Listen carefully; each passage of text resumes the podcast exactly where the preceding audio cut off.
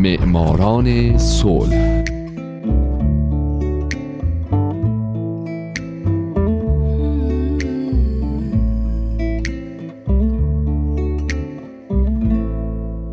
شنوندگان عزیز حالا نوبت می‌رسه به یکی دیگه از برنامه های معماران صلح.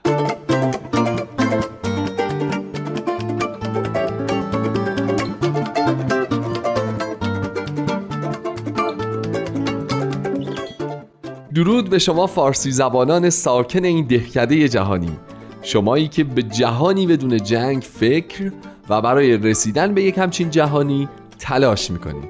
درست مثل قهرمانان این برنامه مثل زنان و مردان و مؤسسات و سازمانهای دولتی و غیر دولتی که برای رسیدن به یک جهان بدون جنگ تلاش کردند و تلاش می‌کنند.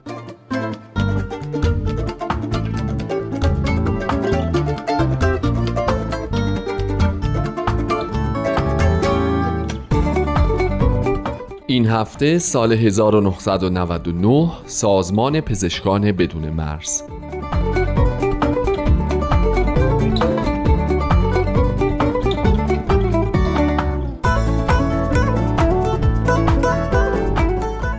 آخرین برنده نوبل صلح در قرن بیستم سازمان پزشکان بدون مرزه سازمانی غیر دولتی و غیر انتفاعی برای کمک های انسان دوستانه که به خاطر پروژه هاش در مناطق جنگ زده و کشورهای در حال توسعه که با خطر بیماری های بومی مواجهن مشهوره.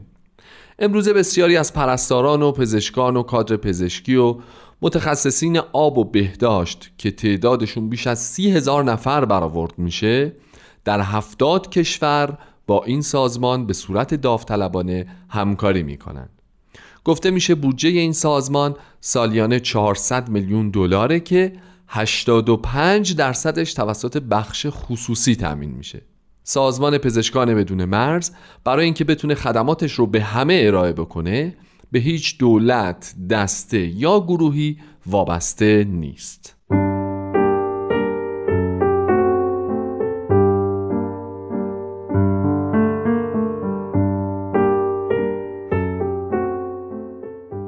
بین سالهای 1967 تا 1970 نیجریه درگیر جنگهای داخلی بود. قسمتی از جنوب شرقی نیجریه ادعای استقلال کردند و کشور بیافرا رو به وجود آوردند. در اون زمان فقط فرانسه بود که از مردم بیافرا حمایت می‌کرد و بریتانیا و شوروی و ایالات متحده از دولت نیجریه پشتیبانی می‌کردند.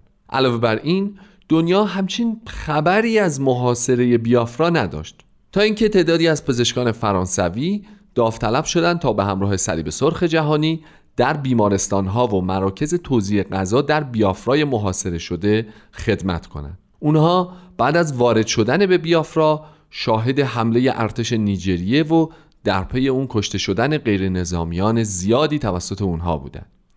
یکی از این پزشکان برنارد کوشنر بود که بعدها یکی از مؤسسان سازمان پزشکان بدون مرز شد. او و دیگر همکارانش بعد از این حمله دولت نیجریه و صلیب سرخ رو به خاطر مشارکت آشکارشون در این اعمال به شدت مورد انتقاد قرار دادند و اظهار داشتند که یک سازمان امدادرسانی جدید لازمه تا با نادیده گرفتن روابط سیاسی مذهبی کمک به قربانی ها رو در اولویت اول خودش قرار بده.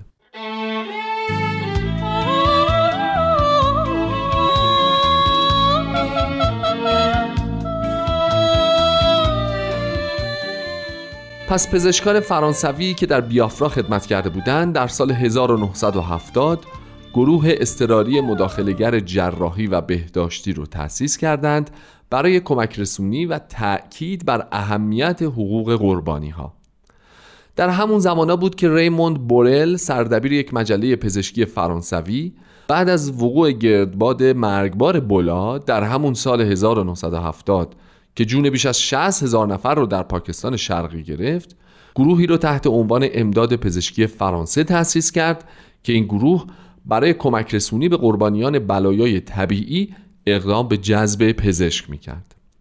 در 20 دسامبر 1971 این گروه یعنی امداد پزشکی فرانسه و گروه استراری مداخلگر جراحی با هم ادغام شدن و سازمان پزشکان بدون مرز به دنیا آمد.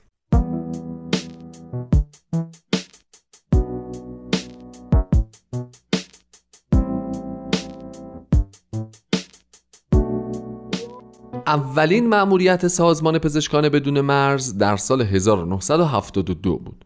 اما قبل از اینکه به اون و دیگر مأموریت های این سازمان بپردازم که فکر می‌کنم این هفته البته وقت نخواهد شد بذارید یکم از سازماندهی یک مأموریت توسط این سازمان براتون بگم. معمولا اینطوریه که قبل از اینکه سازمان افرادش رو به مأموریتی در یک کشور بفرسته یه تیم از اونها منطقه رو بررسی می‌کنن و میزان کمک های استراری مورد نیاز اونها سطح امنیت منطقه و نوع کمک هایی که لازم هست رو برآورد می‌کنن. بعد از اینکه این کار به طور دقیق انجام شد تیم مأموریتی شکل می‌گیره و به منطقه اعزام میشه. تیم مأموریتی از رئیس و چند هماهنگ کننده برای سرپرستی هر بخش تشکیل شده. رئیس مأموریت عموما پرتجربه ترین فرد در بین بقیه اعضای تیم و مسئولیت ارتباط با رسانه ها، دولت ها و دیگر سازمان های بشر دوستانه رو به عهده داره.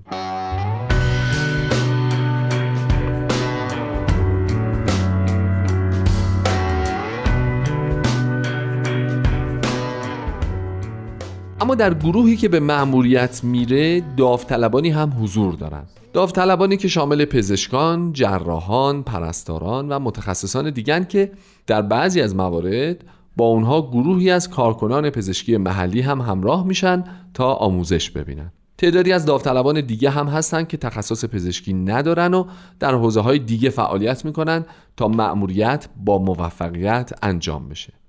همه اینها رو یک گروه تدارکات پشتیبانی می‌کنه. این گروه مهمترین اعضای تیمن. اونا وظیفهشون اینه که تمام وسایلی که گروه به خصوص وسایل پزشکی نیاز دارن رو تعمین بکنن. از امنیت و نگهداری از وسایل نقلیه گرفته تا غذا و تجهیزات الکتریکی و وسایل پزشکی تأمین همشون با گروه تدارکاته.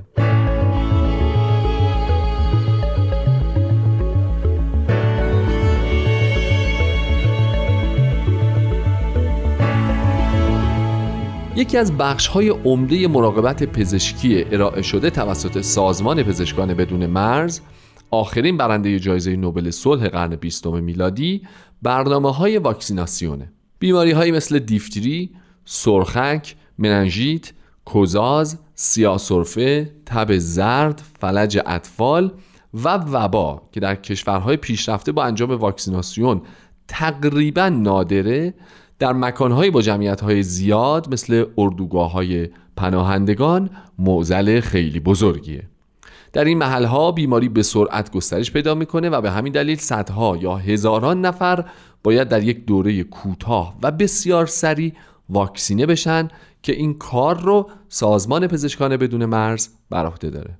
همچنین این سازمان در حوزه درمان و پیشگیری بیماری ایدز در سطح جهان و به خصوص در جاهای محروم بسیار فعاله و در بسیاری از کشورهای آفریقایی این سازمان تنها ارگانیه که تو این حوزه فعالیت می‌کنه.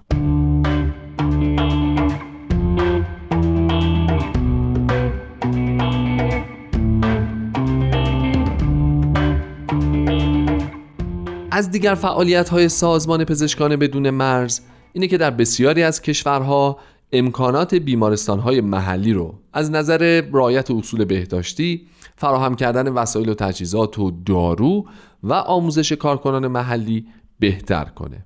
همچنین از اونجایی که فعالان در این سازمان در نقاطی کار می‌کنن که مردم دچار فاجعه های طبیعی، جنگ های داخلی یا بیماری های بومی شدن و خیلی از عزیزانشون رو از دست دادن این سازمان به اون مناطق تیم از روانشناس ها یا روانپزشکا رو میفرسته تا اونها بتونن مردم را از نظر روحی به شرایط طبیعی برگردونن. و البته آخرین فعالیتی که من دوست دارم بهش اشاره بکنم مقابله با خشکسالی و قحطی تو مناطق جنگ زده است. این سازمان علاوه بر تامین غذا برای اهالی این مناطق با استفاده از مهندسین آب و داوطلبان یه منبع آب تمیز درست می‌کنه. حالا چه با حفر چاه چه با انجام پروژه های تصفیه آب. و جالبه که بدونین تا مدت ها بعد از پایان واقعه اگه مردم هنوز به آموزش نیاز داشته باشن سازمان پزشکان بدون مرز نیروهاش رو در اونجا برای خدمت به مردم نگه میداره.